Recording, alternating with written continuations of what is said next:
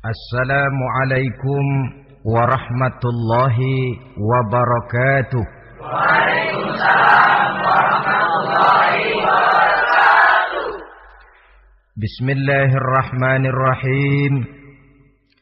الحمد لله رب العالمين.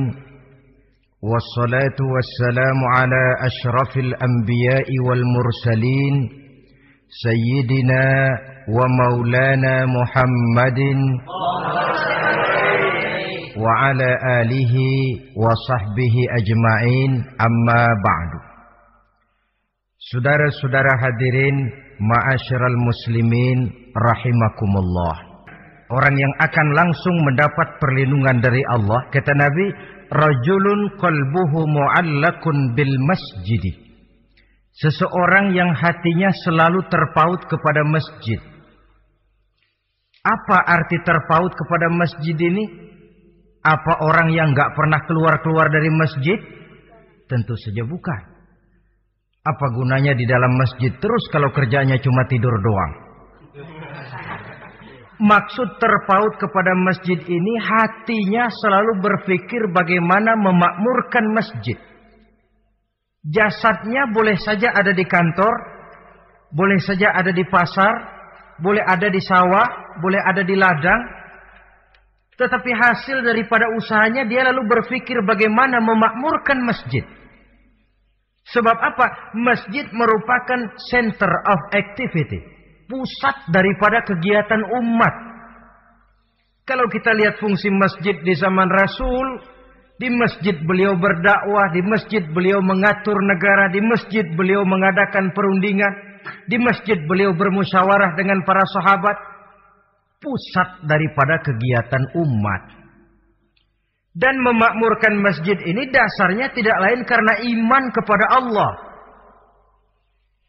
Prinsipnya bagaimana kita menghidupkan masjid dan bukan mencari hidup di masjid.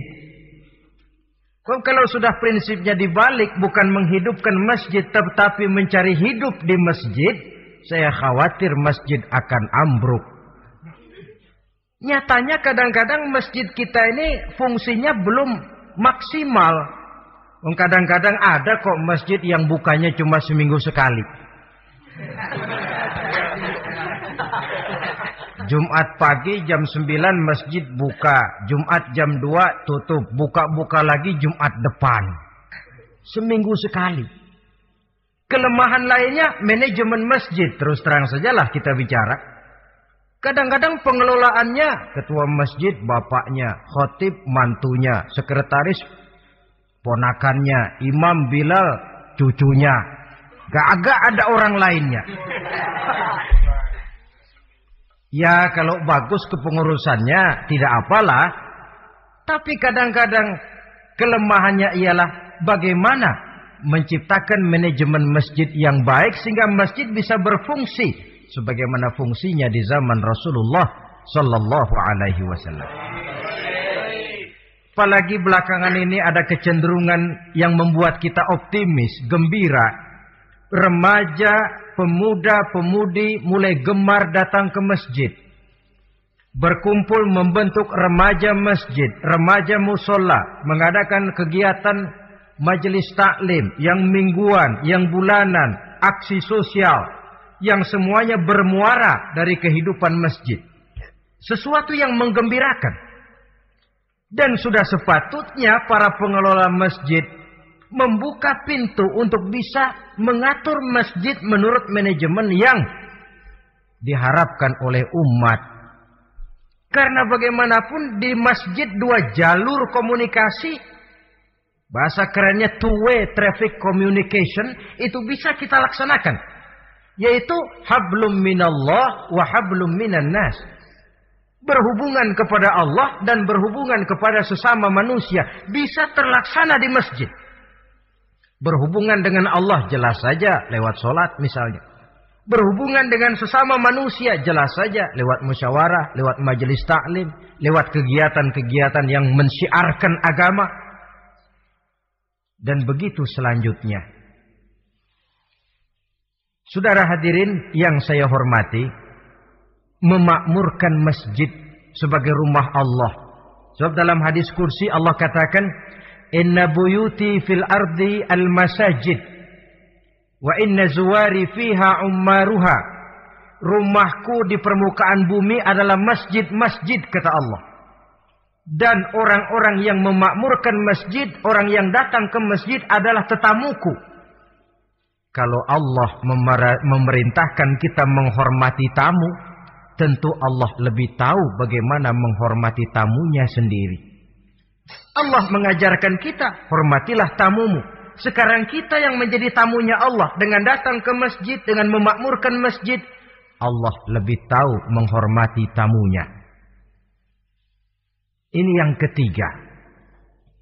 Yang keempat, hadirin, orang yang langsung mendapat perlindungan dari Allah itu rajulani tahabba fillahi ijtama'a alaihi wa tafarraqa alaihi. Dua orang yang menjalin persaudaraan yang bertemu dan berpisah karena Allah bersaudara karena Allah. Bukan karena orang punya pangkat tinggi lalu kita temani, bukan karena orang kaya lalu kita dekati, tetapi karena Allah. Kau di jalan Allah, mari kau saudara saya. Kau keluar dari jalan Allah, maaf sajalah, bawalah dirimu sendiri, saya akan membawa diri saya. Lebih baik sendiri daripada berteman jahat. Berdua memang lebih baik daripada sendiri. Tapi sendiri lebih baik daripada berteman jahat. Maksudnya apa ini? Sederhana dalam benci, sederhana dalam cinta. Ukurannya Allah. Al-Quran mengisyaratkan wa asa an tuhibbu syai'an wa huwa syarrul lakum. Wa asa an takrahu syai'an wa huwa khairul. Sangat boleh jadi kata Allah kamu menyenangi sesuatu padahal akibatnya tidak baik bagi kamu.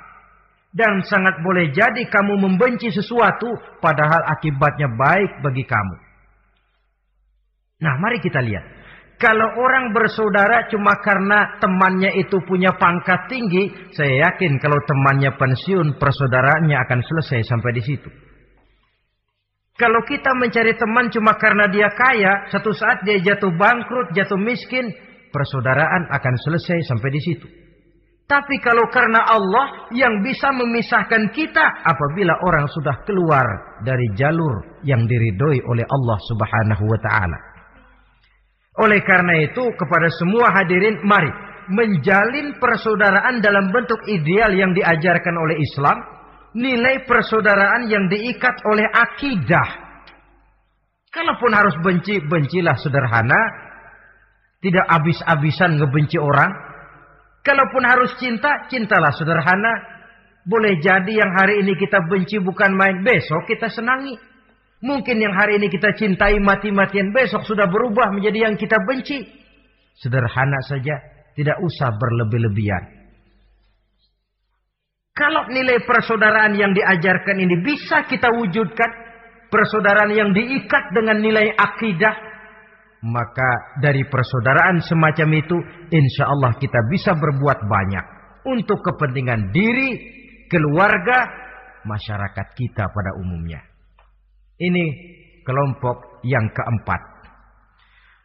Orang kelima yang nanti langsung mendapat perlindungan Allah rajulun da'athum ra'atun zatu mansibin wa jamalin ila nafsiha faqala inni akhafullaha rabbal alamin seorang laki-laki kata Nabi yang dipanggil oleh perempuan cantik laki-laki normal dipanggil oleh perempuan cantik untuk apa diajak melakukan perbuatan yang negatif tidak ada orang yang tahu.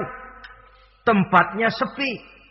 Apa yang terjadi? Orang ini berkata, Inni akhafullaha rabbal alamin. Maaf saja, saya takut kepada Allah. Orang yang bermoral. Nanti di akhirat langsung dilindungi oleh Allah. Tidak mudah jatuh oleh bujuk rayu. Tidak mudah terpesona oleh wajah-wajah yang menggiurkan. Seperti dalam sejarah yang terkenal itu Nabi Yusuf alaihi salam.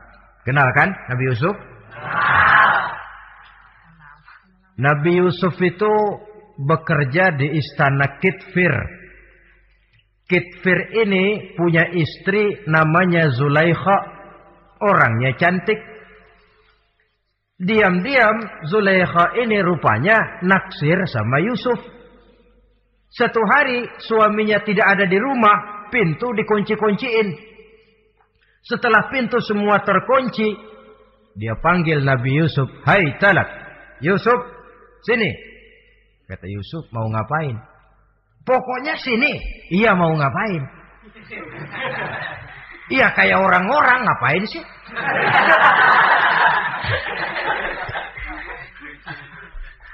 Sebenarnya, sebenarnya ini Zulaikha senang kepada Yusuf, Yusuf pun demikian.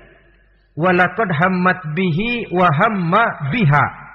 Zulaikha menyenangi Yusuf, Yusuf pun menyenangi Zulaikha. Tapi apa? Walaula an ra'a burhana rabbih. Andai kata Yusuf tidak melihat peringatan Tuhannya, letter S. Yusuf, ini bukan pekarangan ente, dilarang parkir di sini. Sehingga walaupun tidak ada yang tahu, tidak ada yang melihat, Nabi Yusuf selamat dari bujuk rayu Zulaikha. Mempertahankan nilai-nilai moral di tengah kemajuan zaman memang merupakan pekerjaan yang tidak ringan. Merupakan pekerjaan yang sangat berat. Akan ada saja cobaan, akan ada saja gangguan yang kita temui di sepanjang perjalanan hidup ini. Tapi sebaliknya, kalau orang sudah tidak lagi menjunjung moral yang tinggi, lalu hidup menurut selera sendiri-sendiri, ya kita lihatlah lahirnya kebudayaan kumpul kebo yang diawali dengan free sex yang mengarah kepada samen lipen alias hidup bersama tanpa nikah. Memang sebabnya boleh jadi macam-macam. Mungkin karena broken home, nggak merasa diperhatikan di rumah, ibu bapak sibuk, lalu anak mencari kesibukan sendiri. Mungkin karena tekanan ekonomi dalam kehidupan miskin, lalu ada yang menawarkan kerjaan, tidak taunya malah dilemparkan ke lembah hitam. Mungkin juga karena pengaruh pergaulan dari lingkungan baik-baik, lalu berteman dengan yang tidak baik, hanyut di telan arus pergaulan. Mungkin juga pengaruh kebudayaan, yang dia tonton, buku yang dia baca, film yang dia lihat, ikut mewarnai dan membentuk kepribadiannya. Tapi apa pun alasannya, satu hal yang jelas semuanya berangkat dari rapuhnya pegangan orang kepada nilai-nilai agama. Sebab sumber nilai moral yang tertinggi tidak lain agama adanya. Intinya apa? Intinya tidak lain orang yang beragama itu meyakini bahwa ke mana pun dia pergi, di mana pun dia berada, Allah selalu melihat yang dia lakukan. Anta'budallaha ka'annaka tarahu fa illam takun tarahu fa innahu yaraka. Begitu yang kita pelajari dalam ihsan. Engkau beribadah kepada Allah seolah-olah kau lihat Allah. Kalaupun Allah tidak kau lihat, yakinlah Allah melihatmu. Jadi kalau saya sendiri, yang kedua itu Allah dibujuk rayu oleh cewek cakep. Ayo dah bang, gak ada orang, kita cuma berdua. Dia bilang, enggak, kita nggak berdua, bertiga. Berdua bang, bertiga. Yang ketiga siapa? Lu, gue, Allah, tiga.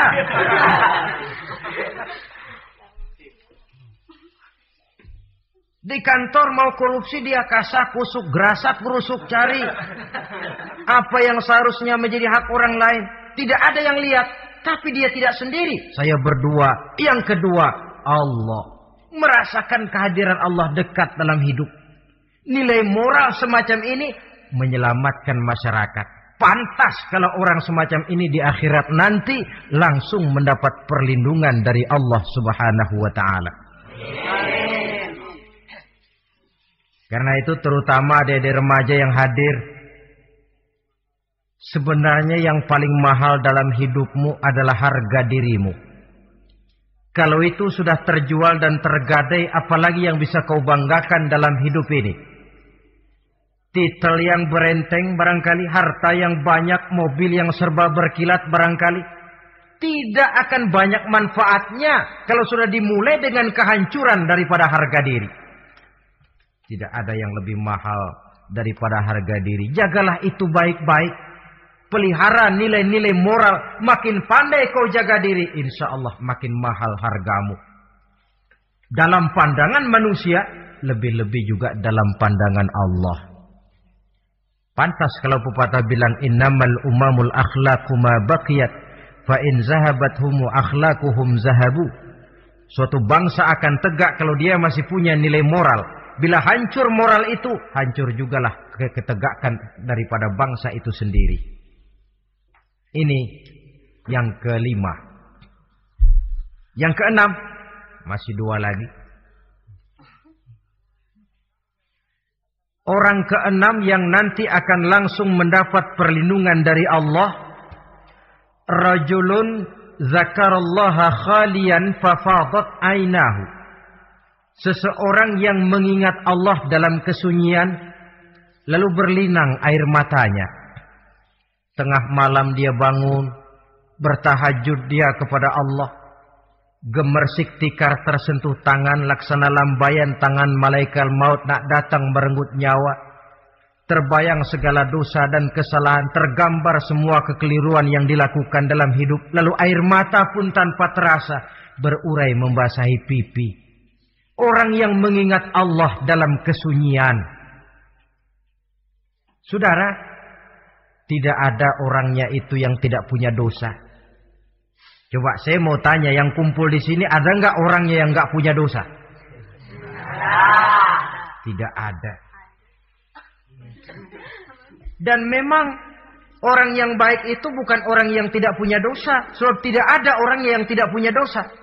Orang yang baik adalah orang yang apabila dia melakukan dosa, dia segera sadar, dijadikannya itu sebagai pelajaran untuk tidak diulanginya lagi pada masa yang akan datang. Dengan kata lain, mengingat Allah dalam kesunyian itu artinya bertaubat. Ini kan anak muda sekarang ini kalau diajak bicara tobat, ah tobat mah urusan 70 ke atas pak. Kita ini masih lama. Padahal masalah taubat bukan masalah tua. Masalah taubat adalah masalah dosa. Dan masalah dosa adalah masalah manusia. Sejak dia akil balik. Sampai dengan kehidupannya yang sekarang. Sengaja atau tidak, besar atau kecil, ringan atau berat. Tiap kita mesti mempunyai yang namanya dosa. Allah maha penerima taubat sepanjang nafas belum sampai di kerongkongan. Jikalau nafas sudah sampai di tenggorokan baru kita mau melaksanakan yang namanya taubat. Kasihlah itu.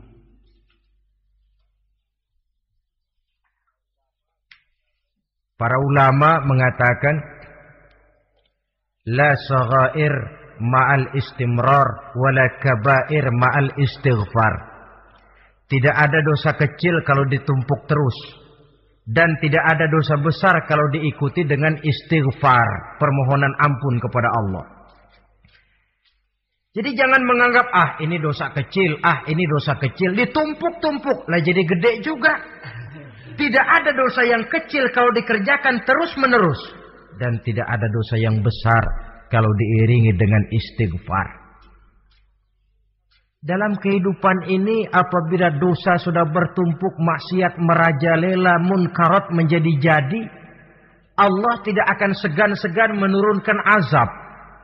Azabnya itu bisa dalam bentuk bencana alam, banjir namanya, kebakaran merajalela namanya, Gempa bumi namanya, bendungan pecah namanya, reaktor atom bocor namanya. Namanya boleh jadi macam-macam. Sebab apa Al-Quran memberikan jaminan wa maka Allahu liyu'azibahum wa hum yastaghfirun. Allah tidak akan menurunkan azab selama di tengah masyarakat manusia masih banyak orang yang istighfar kepada Allah. Jadi hakikatnya kita ini berhutang jasa kepada orang yang rajin sujud. Rajin mohon ampun kepada Allah. Lantaran mereka barangkali azab tidak diturunkan oleh Allah. Kalau melihat banyaknya sudah munkarat dan maksiat. Mengingat Allah dalam kesunyian. Tengah malam, waktu yang mustajabah, terutama sepertiga malam yang akhir. Situasinya lain. Gak percaya boleh coba nyoba kan gak bayar. Coba kalian bangun tengah malam, tahajud, kalian akan menemukan satu suasana yang lain daripada misalnya kalau kalian sembahyang zohor tengah hari panas terik di tengah banyak orang. Hati bergetar. Segala kekeliruan yang pernah kita kerjakan lalu terbayang. Dan air mata tanpa terasa, tanpa diundang bahkan. Berurai membasahi pipi ya Allah. Alangkah nikmatnya suasana macam itu. Menciptakan perasaan dekat dengan Allah. Terwujud kedamaian batin. Dan ini yang banyak dicari orang sekarang. Yang kadang-kadang karena terlalu ingin mencari kedamaian lalu keliru jalan. Yang bertapa di gua-gua katanya nyepi dari kehidupan manusia. Memencilkan diri dengan cara-cara yang mereka atur sendiri. Tidak macam itu Quran punya resep. Ala inna bi tatmainnul qulub ketahuilah dengan banyak mengingat Allah hati menjadi tenang jiwa menjadi lapang pikiran menjadi damai ini resep Islam untuk mencapai ketenangan jiwa mengingat Allah dalam kesunyian. Saudara hadirin yang saya hormati, ini aspek daripada ibadah. Jadi dengan kata lain, masalah mengingat Allah dalam kesunyian, mengingat dosa bukan urusan orang tua, tapi masalah manusia. Siapa pun adanya sejak dia akil balik, mesti entah kecil besar, entah sedikit entah banyak ada kesalahan yang dilakukannya. Karena itu, kalau kita masih diberikan kesempatan untuk hidup, artinya Allah masih memberikan kesempatan kepada kita untuk memperbaiki diri. Nanti kalau sudah sangka kala ditiup, alam hancur seperti yang saya jelaskan di awal tadi, sudah tidak sempat lagi yang tinggal menyesal ada yang meratap lalu berkata, Ya laitani kuntu turaba. Dalam Quran. Aduh, andai kata kita bisa balik jadi tanah aja dah dulunya, jangan jadi orang. Kalau dulu kita tetap jadi tanah, mah nggak tanggung jawab apa-apa. Dijadiin orang sekarang mesti tanggung jawab. Bagaimana ini? Bingung. Ada yang berkata, Ma agna anni maliyah halka anni sultaniyah. Ternyata harta yang saya bangga-banggakan tidak bawa manfaat hari ini. Ternyata jabatan yang pernah saya duduki malah merusak saya hari ini. Tinggal lagi penyesalan. Karena kelalaian memanfaatkan waktu hidup dalam kehidupan di dunia ini. Karena itu pandai-pandailah membagi orientasi. Ada saatnya kita sibuk tenggelam dalam berbagai urusan dunia lain saat tenggelam dalam kefanaan dan kesunyian. Membekali diri untuk kehidupan akhirat nanti. Sebentar meninggalkan dunia. Rekes kepada Allah. Mi'raj naik menghadap Allah. Supaya terwujud keseimbangan untuk mencapai fid dunia hasanah wa fil akhirati kebahagiaan dan kebaikan di dunia maupun di akhirat nanti. Inilah golongan yang keenam. Orang yang langsung mendapat perlindungan Allah yang mengingat Allah dalam kesunyian.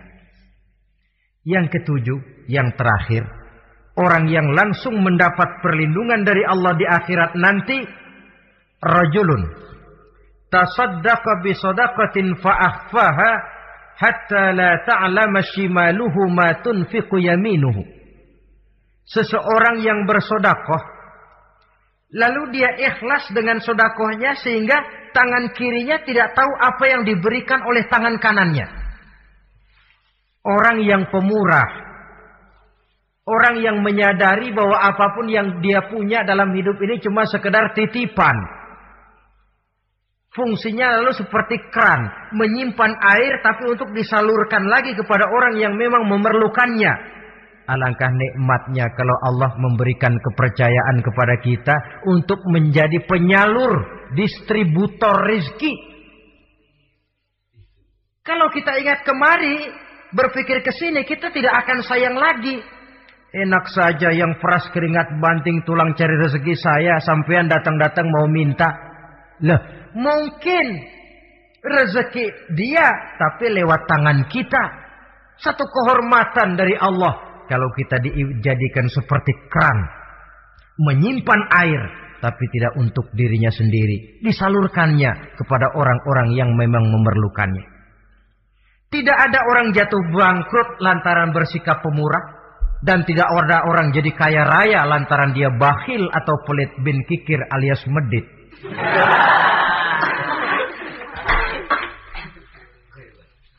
Dalam kitab Riyadus Solihin kita baca tiap pagi ke alam ini turun dua malaikat.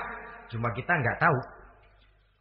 Dua-duanya berdoa. Yang sebelah kanan berdoa, yang sebelah kiri berdoa. Kata yang sebelah kanan doanya tiap pagi ini. Kata yang malaikat yang satu dia berdoa Allahumma a'ti munfiqan khalafa. Ya Allah kepada orang-orang yang suka infak. Kepada orang-orang yang suka memberi. Kepada orang-orang yang pemurah. Gantilah mereka dengan yang lebih baik dari apa yang telah mereka berikan. Lalu malaikat yang satu berdoa. Allahumma a'ti mumsikan talafa. Ya Allah kepada orang-orang yang mumsik, bakhil, kikir, berilah mereka kerusakan dan kebinasaan di dalam harta mereka. Maka lihat sajalah. Orang kaya tapi pelit. Ada saja jalan yang kira-kira duitnya bakalan jadi keluar. Dan gak ada pahalanya. Apa kena musibah, lalu berobat sekian juta, apa kemalingan, apa ditipu orang. Ada saja cara duitnya keluar yang gak ada pahalanya. Inilah prinsipnya. Allah mencintai orang pemurah. Dalam hadis kursi, Uhibbu ahlas sakha wa hubbi lil faqiri syakhi asyad. Aku cinta kepada orang yang pemurah, tapi aku lebih cinta kepada orang miskin yang pemurah. Orang kaya pemurah Allah cinta. Orang miskin pemurah Allah lebih cinta. Kenapa? Nilainya lain. Orang kaya sedekah 500. Orang miskin sedekah 500. Sama 500-nya. Tapi saya yakin pahalanya lebih besar buat si miskin. Kenapa? Buat orang kaya 500 apa artinya? Sekelebatan. Buat si miskin 500 dia mesti peras keringat banting tulang. Tapi dia berani memberi seperti beraninya orang kaya. Nilai ini yang dilihat oleh Allah.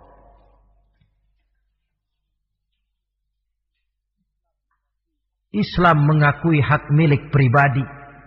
Tapi harus berfungsi sosial. Di dalam harta yang kita miliki itu ada haknya masjid, ada haknya yatim, ada haknya madrasah. Dan Allah subhanahu wa ta'ala. Bisa saya katakan di awal tadi. Merubah nikmat menjadi azab. Kalau kita tidak pandai mensyukurinya. Bersyukur kalau diberikan harta artinya mempergunakan harta itu sesuai dengan kehendak yang memberinya. Allah memberikan harta kepada kita. Apa yang Allah kehendaki? Supaya harta itu berfungsi sosial. Milik pribadi silahkan. Tapi berfungsi sosial. Dalam kehidupan. Kita terus terang saja umat Islam ini bukan tidak punya potensi. Tapi tidak pandai menginventarisir potensi. Apa tidak ada orang Islam yang kaya? Banyak. Yang belum banyak yang mau berbuat atas nama dan untuk kepentingan agamanya. Kalau buat pribadinya berani bukan main. Itulah yang sering diungkapkan orang. Pembangunan pesantren terlunta, ya, asrama yatim piatu tidak terurus ada orang membangun masjid, meletakkan batu pertama sekaligus jadi batu terakhir. Setelah itu la yamutu wa la yahya, mau dibilang hidup tidak kelihatan geraknya, mau dibilang mati pun tidak ketahuan kuburannya. Kurangnya kesadaran akan arti amanah dan titipan dari Allah. Lahirlah korun-korun abad 20 Kalian tahu sejarah korun? Saking kayaknya korun, kunci gudang hartanya itu saja ontak yang bawa. Itu baru kunci itu. Ontak yang bawa. Ketika orang tanya, Anna laka ya korun, hartamu begini banyak dari mana kau dapat korun? Ya saya usaha, tidak ada hubungannya sama Tuhan katanya. Apa yang terjadi? Lantaran kekurang ajarannya melupakan nikmat. Korun dan seluruh harta bendanya ditenggelamkan Allah oleh gempa bumi. Makanya orang sekarang kalau dia macul ketemu harta, apa katanya? Gue dapat harta karun. Peninggalan si korun itu barangkali dahulunya. Saudara-saudara, oleh karena itu, kalau kita oleh Allah diberikan amanah berupa harta, pandailah bersyukur dan jadilah orang yang ikhlas dalam bersodakoh. Nah, inilah pertemuan kita pada kali ini. Walaupun singkat, mudah-mudahan sekali lagi kita termasuk salah satu di antara tujuh golongan yang di akhirat nanti langsung mendapat perlindungan dari Allah. Terima kasih banyak atas segala perhatian. Mohon maaf atas segala kekurangan. Usikum wa nafsi bitaqwallah. Wassalamualaikum warahmatullahi wabarakatuh.